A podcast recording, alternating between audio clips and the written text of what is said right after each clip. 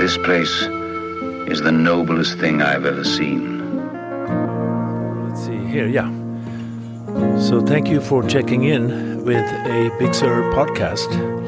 So a Big Sur podcast is is the name for a reason. Um, it obviously might be one of many, hopefully one of many in the future, voices from this small community here. Small but uh, important community because um, Big Sur is such a special place and has been preserved um, uh, in its reasonably wild and rural character over many years. And population in Big Sur has not increased because of uh, strict regulations that keeps that from happening, and that is considered a a good thing. The Big Sur has remained unconquered. So throughout many many years, um, the community, not just the community of residents, but community. Um, perhaps even worldwide, who care uh, care about Big Sur, have been uh, instrumental in in making it it actually happen.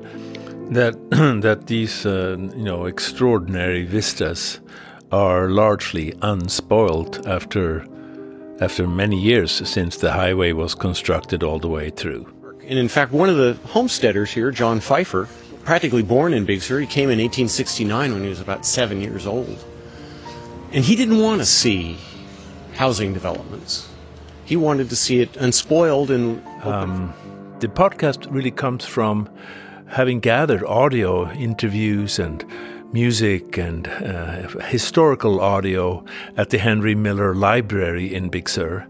And my name is Magnus Toren, and I have been running the library for a long time.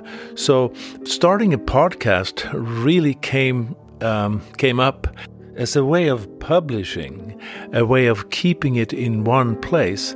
So I don't expect this podcast to be one of those that you, you know, you, that you check into once a week um, for an update or an exciting next chapter. But generally, I see it more as an archive of of stories that you can tap into whenever you like.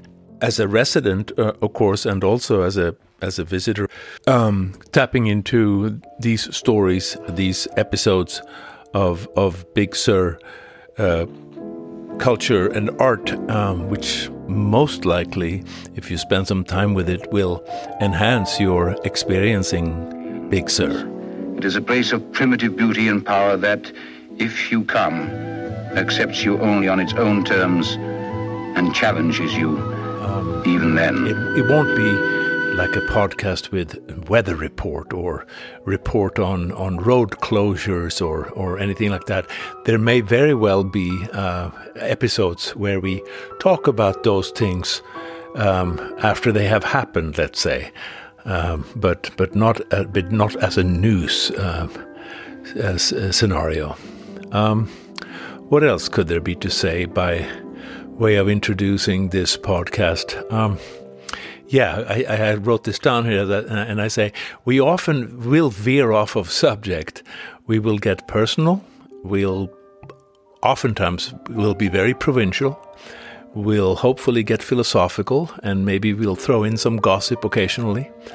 Um, this is not going to be a slick production, so there will be mistakes, and the sound quality will vary, and and so of course we also would love for you to be in touch with any criticism, suggestions, ideas, and encouragements. So, as we continue to welcome guests from all over the world into our remarkable, beautiful roadside attraction called the Henry Miller Memorial Library, we'll also sometimes sit down and turn the microphone on and we'll talk about it. So, again, welcome to a Big Sur podcast. I don't think anyone wants to see this spoiled.